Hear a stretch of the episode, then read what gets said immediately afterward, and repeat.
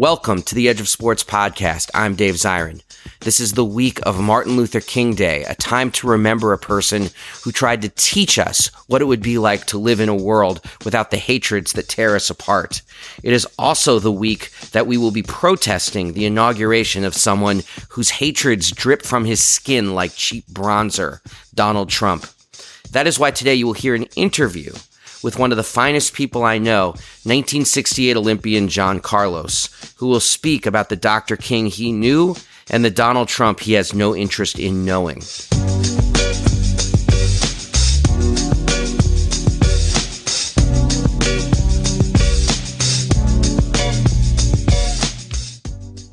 We did this as part of the MLK celebrations in front of 400 awesome high school students at Middlesex in Concord, Massachusetts.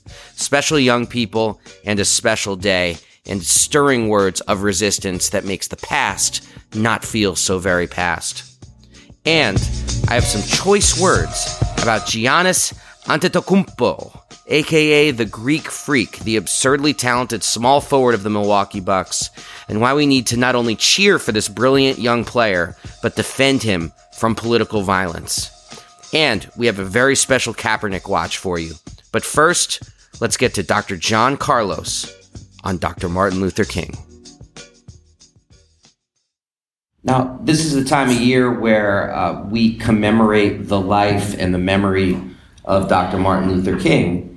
And I think for a lot of folks, uh, for myself as well, growing up, uh, being born in the 1970s, like Dr. King was not a flesh and blood human being. He was more of this, uh, like, like an idea. Uh, and you're someone, though, who actually met and spoke with Dr. Martin Luther King in 1968. And I was hoping you could tell these students about what that was like to meet Dr. King, the circumstances of that meeting, and what your assessment of his character was on a one on one level. Very interesting. I just left the state of Texas. Uh, the social climate in Texas was not good in 1965. I was a young married man in my senior year in high school. Uh, and incident, I might add that I got married for love, not because my wife was pregnant. She didn't get pregnant until after. That. If you leave here with nothing else, please remember that. anyway, so I left and I went back to New York, and I'm trying to figure out on the left East Texas State, what am I going to do now? How am I going to support my family? And I'm at my mom's house in New York, and, and she's painting the kitchen, and I'm helping her paint the kitchen. And the phone goes off, and she answers the phone, and she comes back, and she says, Professor Harry Edwards on the phone would like to talk with you. So I get on the phone, what's going on, Harry? How you doing? Listen, John, I'm, in New York. Uh, there's a very important meeting taking place, and some people asked me to invite you to the meeting. So I told my mom, she said, well, listen, if they invite you, you need to be there. So I get up and I go downtown, and as long as I've been in New York, I never went into the major hotels.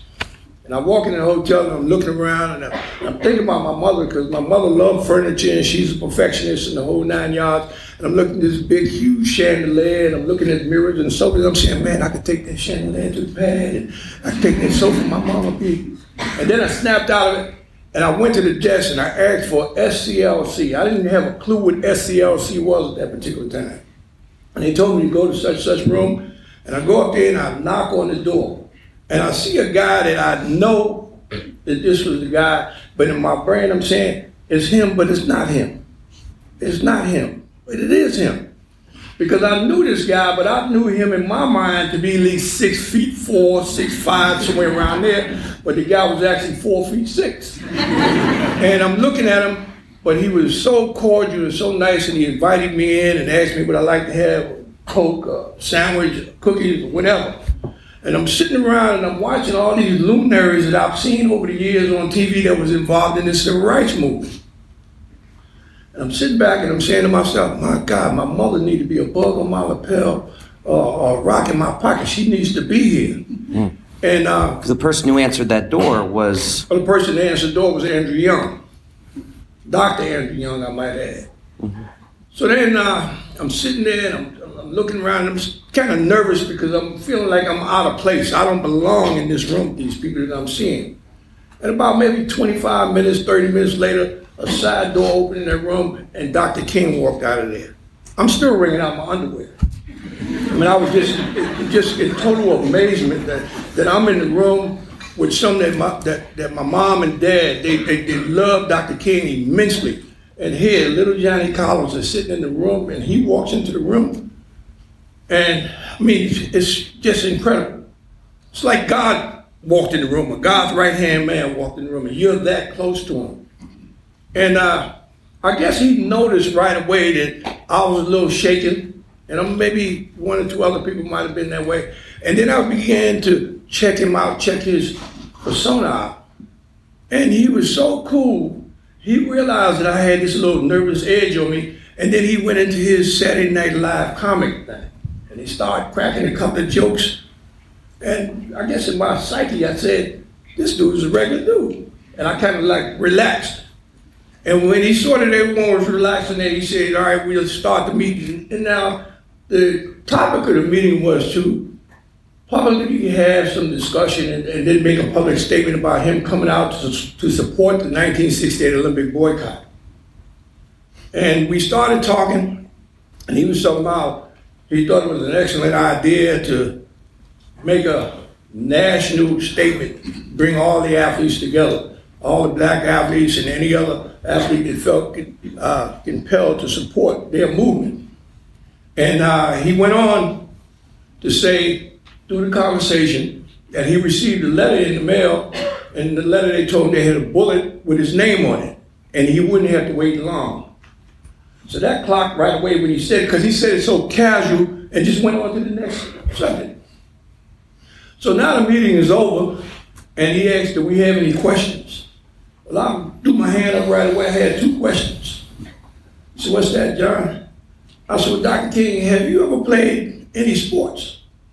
And he laughed. He said, that's a good question. He said, I can't shoot pool. Mm. I looked at him. I said, well, Dr. King, why would you get involved in the Olympics?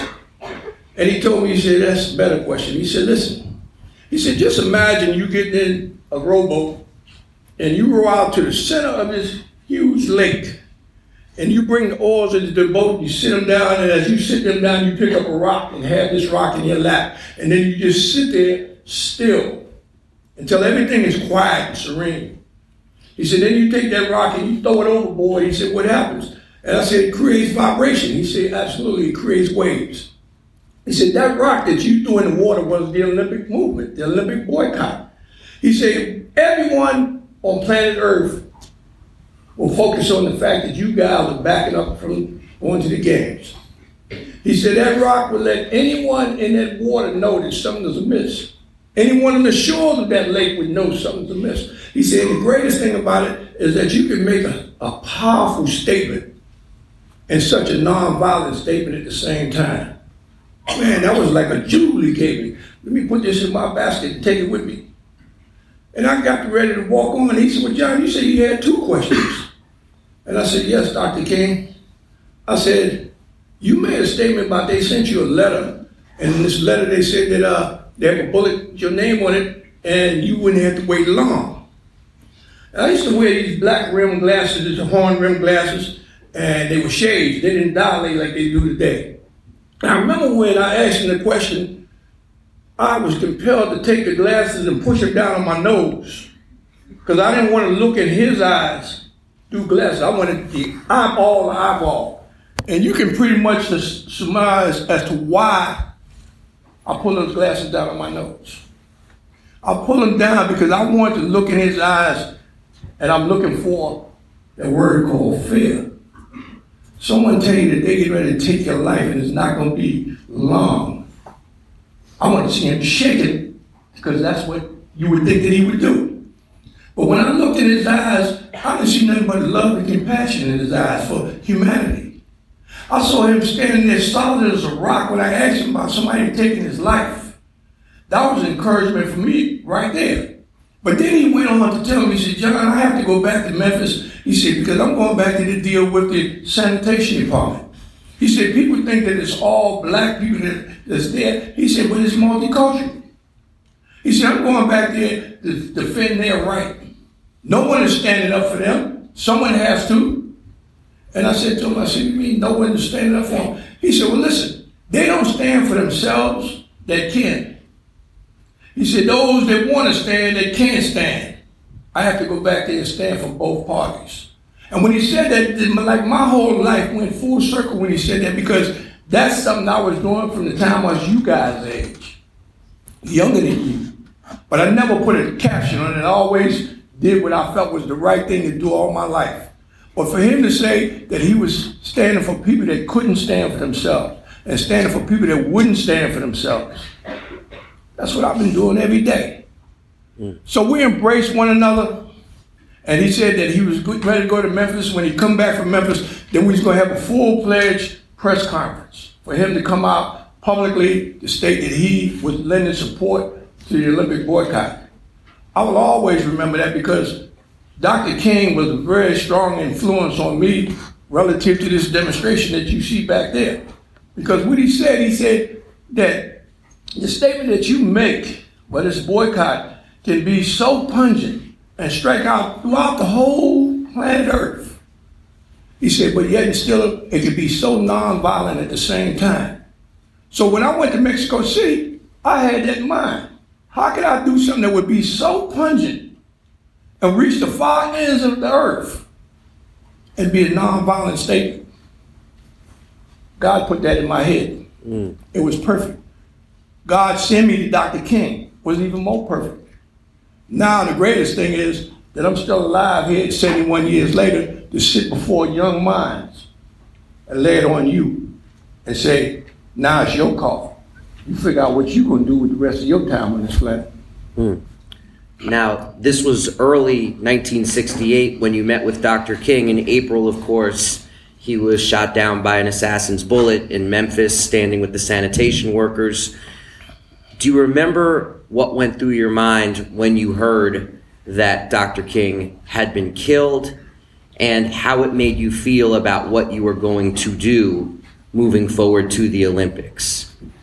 Well, there's something else that Dr. King said to me that uh, stayed with me. So I was kind of like relaxed when I got the word that he was assassinated. I mean, I remember going on the campus at San Jose State and making some harsh statements. But I think the thing that relaxed me about the fact that physically he was taken away from us is a statement that he made to me in that meeting. He said, he said, John, you know, because I asked him, I said, well, don't you have a concern about them taking your life? And he told me, he said, every man should be concerned about them taking your life, but I'm not worried about that. And I think he made a speech, and he referenced that in his speech. Uh, but he said to me, he said, John, he said, I've done a lot in my life. Everybody know me. He said, but I will live stronger once I leave here based on what I've done while I was here. So they took his life, but he became larger than life. Not because of his name, King, because of the actions that what he did under that name King. So long after he's dead and gone, we build the mountain higher and higher in terms of the accolades that we bestow upon him just based on his genuineness about being concerned about his fellow man. Mm-hmm. Not just black men, but all men and women he was concerned about. And I respect and admire him for that. So when he died, it's like his spirit just rolled up in me to make me that much more stronger, make me that much more relaxed, and make me that much more determined to try and reach one person a day in my life to make them have a better thought of life in terms of how we can make this a higher playing field for all individuals. Let me say that I absolutely support this boycott. I would also like to commend the outstanding athletes who have the courage and the kind of determination to make it clear that they will not participate in the 1968 Olympics in Mexico City unless something is done about these terrible problems, these terrible evils and injustices. Freedom always demands sacrifice, and uh, what they are giving up is limited in terms of standing up for manhood. And this is what they are doing. They have the courage to say, we are going to be men. And the United States of America have deprived us of our manhood, our dignity, and our native worth. And consequently, we're going to stand up and make the sacrifice. And a sacrifice is always necessary to gain that which you seek in a just way. You know, a lot of folks have been talking over the last couple days about what Martin Luther King would have said if alive at age 88, which is what he would have been this year, what he would have said about this incoming administration, what he would have been saying about Donald Trump. Would he be protesting Donald Trump? Would he be uh, trying to broker some sort of reconciliation between Donald Trump and uh, communities that are protesting him? The people who say that, I would argue, are incredibly self serving, but whatever, that's just me. Um, but I would want to ask you, because I really do think you're more qualified than 99% of the people I see on CNN talking about this.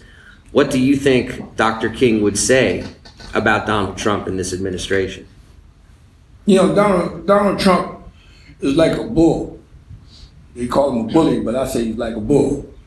And I think that Dr. King would have been more like a matador in terms of saying, I'm dealing with you head on. I'm not running out the arena. I'm here. You're going to have to come at me because I'm coming at you. In other words, he would not let this man do the things that he's doing and sit back silent upon what he's doing. I think he would have realized that he has a big following, not just here in the United States, but on a worldwide level, to make all people come together and make them realize that we have a situation where the chief commanding officer of this nation might be going to the right and so many people to the left in this society in the United States.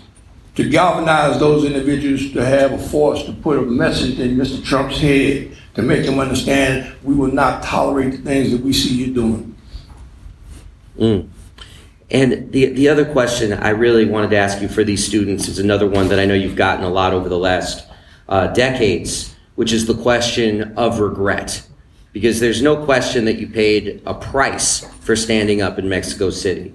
You know, there was the economic price, there was the price of pressure on your family, there was the price of being an outcast in this world of track and field, which you had always seen as your home. There's the price of just trying to figure out your way in a world that was uh, treating you as if, as you once said to me, as if you had some sort of disease and keeping you at arm's length. And even with all of that, though, the question comes is do you have regrets? Would you do it again if it was back October 1968? No regrets whatsoever. Not, you know, I tell people that I was born June 5th, 1965, to be in Mexico, 1945. To be in Mexico October 16th, 1968. I was born for that mission. Now, I have no regrets about what I did. Uh, if I had any sadness about what took place, it would be the fact that I got married, as I said, my senior year in high school. Um, I lost my wife in the process of the demonstration. By being a young individual, you know, you standing up against the world or, or this big dragon and, and you're not concerned about your safety or well-being because you think everything is going to be directed to you. And when they apply uh, this treacherous situation for my wife and my kids. Because and I and I state, state this because they shot so many different things at me to knock me down. And you know, like I had a shield of arm on me, they they could never penetrate me. Because I'm thinking that they're coming to me. But when they went after my wife and my kids, uh, that got to me. It got to me because my wife took her life as a result of it. It was difficult for me to accept that my wife felt weak to the point where she said she can't deal with it anymore and she left uh, because I was more concerned about if I'm out here in the field, so to speak, working, who's around now to take care of my kids? You, you left here as a result of, of, the weakness because they came on you so hard. So I felt all my life, and probably for the rest of my life, I felt that I should have done a better job in terms of protecting my family more. So that will always be an emotional and a, and a pain in my heart to think that I didn't do the best possibly job I could to protect my wife and kids. Mm. So that's the only and only re- possible regret that I would have about the whole scenario. But but I have to say, as someone who's gotten to know your family, is that you have five children, Yes. And you are all remarkably close, and all your kids are just remarkable people. Right. And given the trauma that you just described, how are you able to keep everybody together? How are you able to keep your family unit intact without perhaps tragedy befalling uh, one of your own kids? Well, it's simple, man. It's where love. Love. I mean, that's what society is missing today, is love for one another. We had love in my house, man, from the time I was knee-high to a grasshopper. Mm. You know, uh, and the same type of love that I received from my mother and father, my brothers and sisters, is the same type of package that I put together for my kids to let them know that they're loved and let them know that they can share love. I was expressing to the fellow that drove me in here yesterday, and I was telling him about a student, my 30 years of teaching. There was a young girl in my class, she came in this particular day, and she was uh, irate. And I told her, I said, calm down, big girl. And I talked to her, and then I told her, say, hey, I love you. And she looked at me, she said, I don't want your love, Mr. Carlos. And I looked at her, I told her, I said, well, listen, baby girl, let me enlighten you. I gave you the love. You can't give it back to me. All you can do is roll it around your soul. And when you realize what this thing is love, then you start to love yourself, and then you can take that love and give it to somebody else. But you can't bring it back to me. Years went by, and I'm driving. I'm getting ready to leave, move out of the state of California, and I'm driving down the street. And I see this woman standing on the curb at the bus stop, and she got two kids with her. And as I'm driving by, I hear this holler, Hey, Mr. Carlos! So, you know, right away you see two little kids. So you said, Well, let me go back. They need to ride somewhere. Let me go back. And when I got back there, I saw the girl and she looked kind of familiar, but I don't remember all the instances that happened in my life. But she said to me, She said, Mr. Carlos, do you remember me? Vaguely. she said, Well, I just want you to know that you changed my life. And if my kids don't know about nobody, they know about Mr. Carlos. And she looked at her kids and said, and this is Mr. Carlos. And they come up and they was hugging on me, you know, and I was like, just wow, blown away. She said, do you remember me, Mr. Carlos? I said, no, help me. she said, well, I was in your class one day and I had a problem with one of my teachers and, and I came into you because I used to work in the discipline area. I came into you and I was very upset. And you talked to me and you tried to calm me down. And then you just told me out of the sky, I love you. I, she, she said that, it rang back in my head like the bricks falling down. And I said to her, I said, yeah, and you told me you don't want my love. Well, she said, when you told me that, Mr. Carlos, it changed my entire life. And I wanted those kids, mine right here, to know if they didn't know anybody else, I want to know about you. Because if it wasn't for you, I wouldn't have my kids and I wouldn't have them as close to me as they are today. So that word love goes a long way. It's a very powerful situation. Even in the midst of battle, your enemy, the ones that you're trying to make see the light, you gotta let them know that you still have love for them. Why do you let them know you have love for them? Because you're taking time with them to try and make them understand and see the real picture in life. Mm. And tell one person today that you love them. Just take that from this. And and to the fellas in particular, don't be like, I love you, man, and then be like, haha, just kidding. Well, uh, you know, uh, you know, when I was when I was a kid, David, I, I, saw this movie called, and I think they're trying to make a uh, reproduce this movie now called Spartacus. Remember, in the first time I ever seen a guy tell another guy, I love you. I saw Tony Curtis tell Kirk Douglas in this movie, Spartacus. Spartacus, I love you. And when he said that, all the guys jumped up in the movie theater. What? he just said it. What? So as you grow, you begin to realize that love is a universal thing. It's not about a man always have to tell a woman he loves her. She tell her. You can tell anyone anything. Your dog even. I love you. And the dog is respond to that word, love. But if your dog is talking back to you, you might have troubles.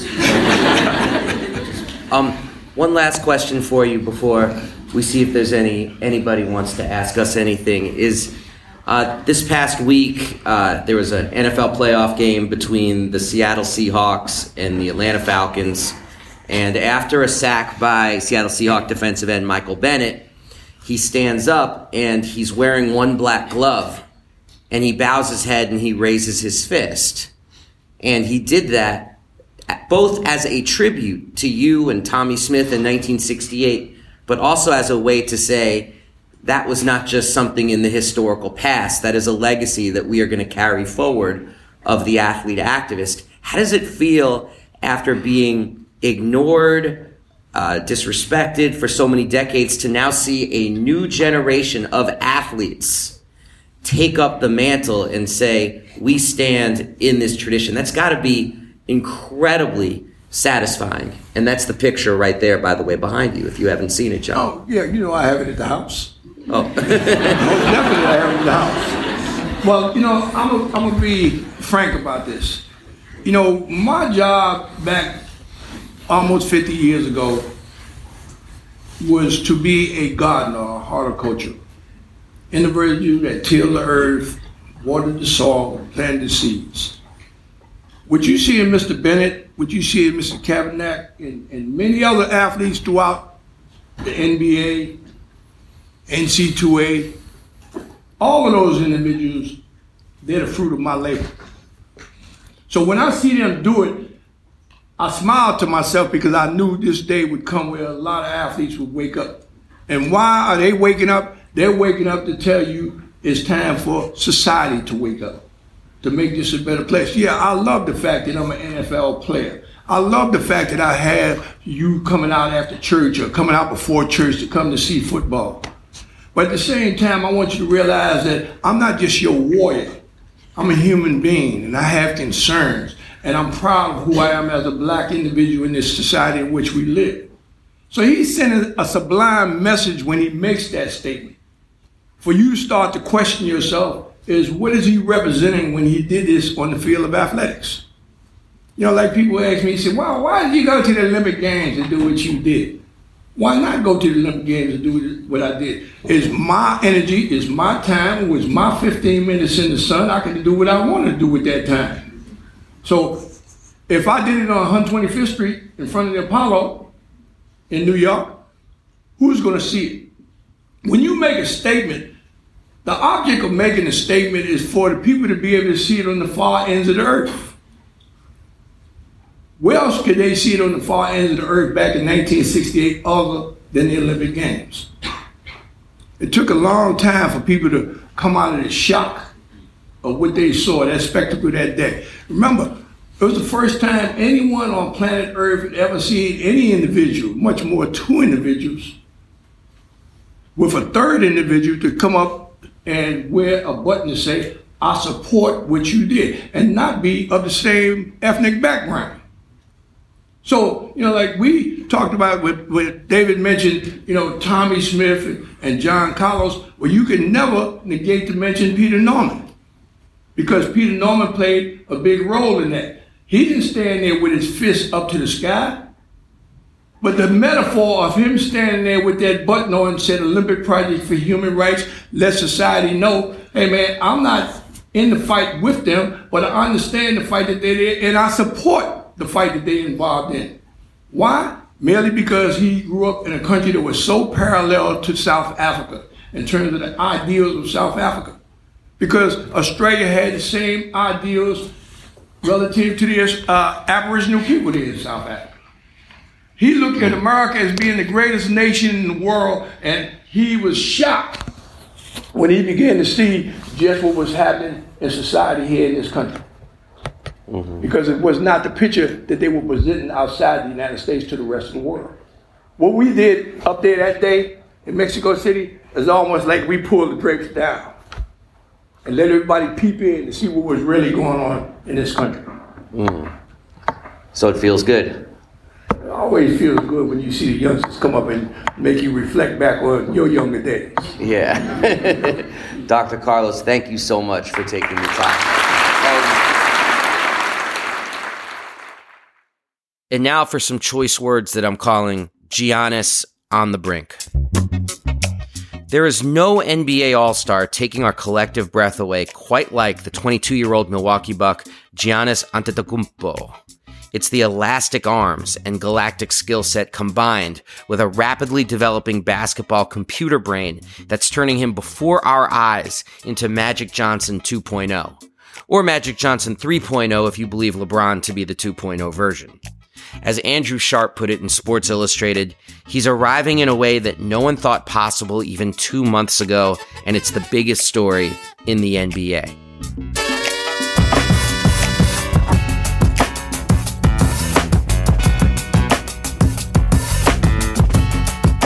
This is a player we should be celebrating for his singular ability on the court, but instead we cannot be content to merely celebrate the Greek freak. We are going to have to defend him. Greece is a country that has been roiled by economic crisis in recent years. Their misery has opened the door to an openly fascist, disturbingly popular political party called Golden Dawn, and they are no fans of Giannis.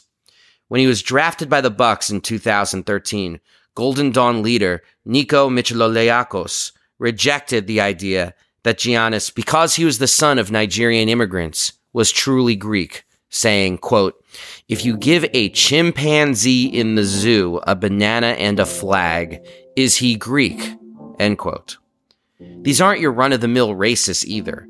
Golden Dawn leaders are currently on trial for running an openly, quote unquote, criminal operation that murders people for political gain.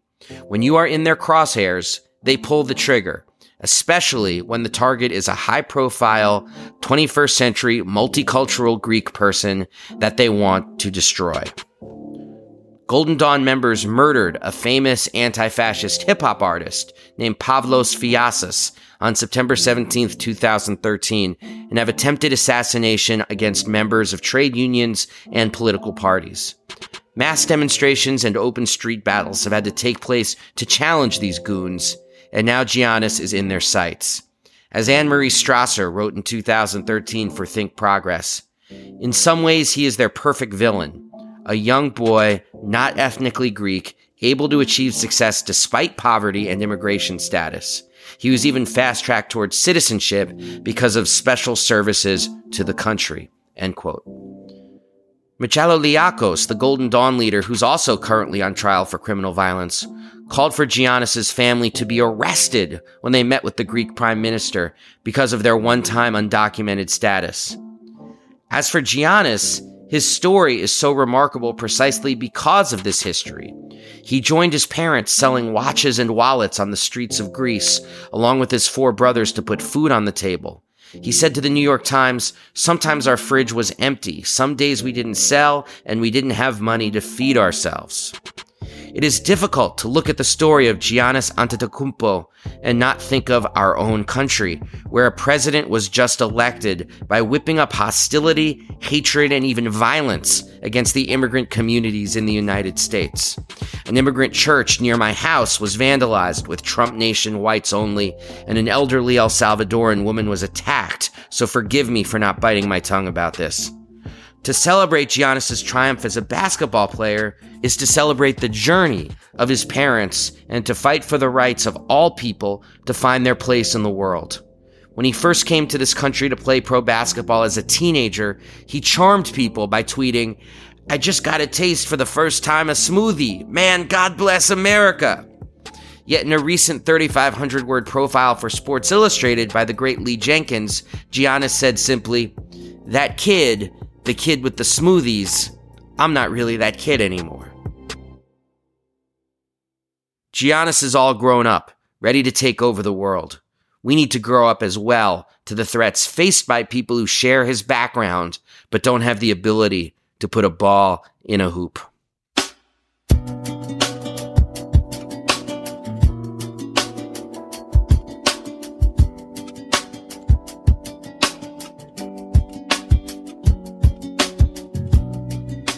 And now it's time for Kaepernick Watch, and this one is a good one. Kaepernick Watch is the section of the show where we speak about the latest exploits of San Francisco 49er quarterback and rebel athlete Colin Kaepernick. It seems like he's doing something remarkable every week, and the end of the NFL season is not stopping him a lick.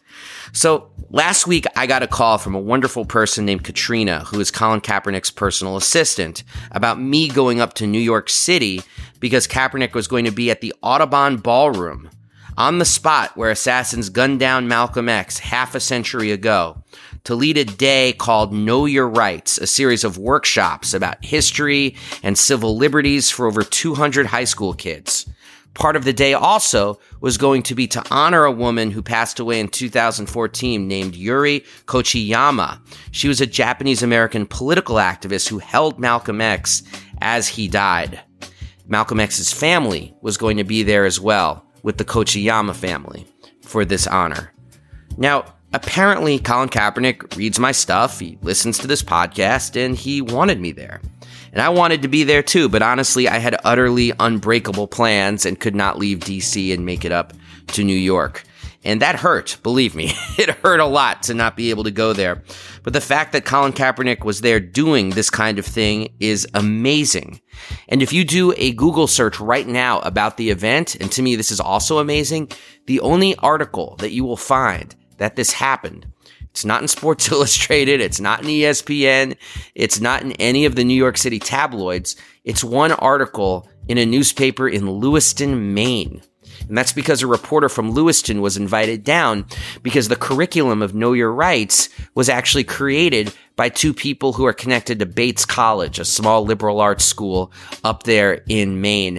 And they wanted this reporter from Lewiston there. So the only people who would have been there would have been a guy from the Lewiston newspaper and me.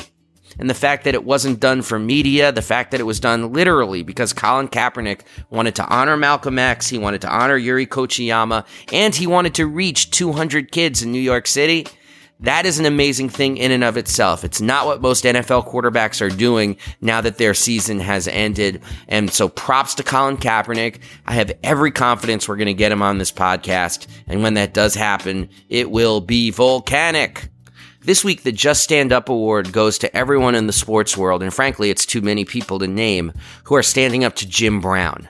Jim Brown is someone who spent his entire career as someone people were afraid to stand up to because his record has been so unassailable as someone who was never afraid to stand up for the rights of athletes, for the rights of black Americans, and for the rights of people who are some of the most abused in our society, namely people who are often referred to as quote unquote gangbangers. Jim Brown has been there for those communities, and because of that, it's allowed him to skate on criticism, particularly criticisms of issues of misogyny and violence against women.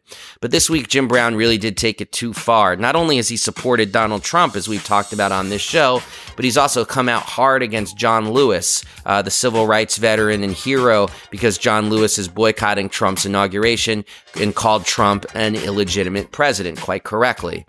And then Donald Trump, in highly racist fashion, went after John Lewis, saying that John Lewis represented a crime ridden area in Atlanta. That's not true. The area that John Lewis represents includes Morehouse and Spelman and some of the jewels of the historically black colleges. But I guess he thought since John Lewis was black and represented part of Atlanta, it must be crime ridden. That's called racism. And yet Jim Brown has been out there supporting Donald Trump and going after John Lewis. And what I'm seeing across social media is people saying to Jim Brown, you done took it too far and we're not going to have it. And you know, it's very sad that 81 year old Jim Brown is choosing for this to be the last chapter of his political story, caping for a white supremacist sympathizer.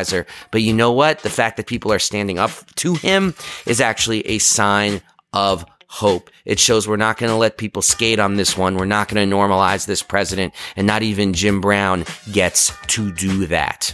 That's all for this week. I'm Dave Zirin here on the Edge of Sports podcast. I want to give a big shout out and a thank you to Pascale Musto over at the Middlesex School for inviting John Carlos and I to do that remarkable event. I want to thank, frankly, all the professors and teachers there for being so hospitable to us. Thank you to Dr. John Carlos, of course, for being such a courageous and terrific friend. Thank you, Dan Bloom, the producer of this podcast. If you want to call into the Edge of Sports hotline, let us know how you're doing during this very, I think, contradictory and difficult time in U.S. history. You can always call us at 401 426 3343. That's 401 426 EDGE. To everybody out there, particularly the people who are going to be protesting this inauguration weekend, please stay frosty.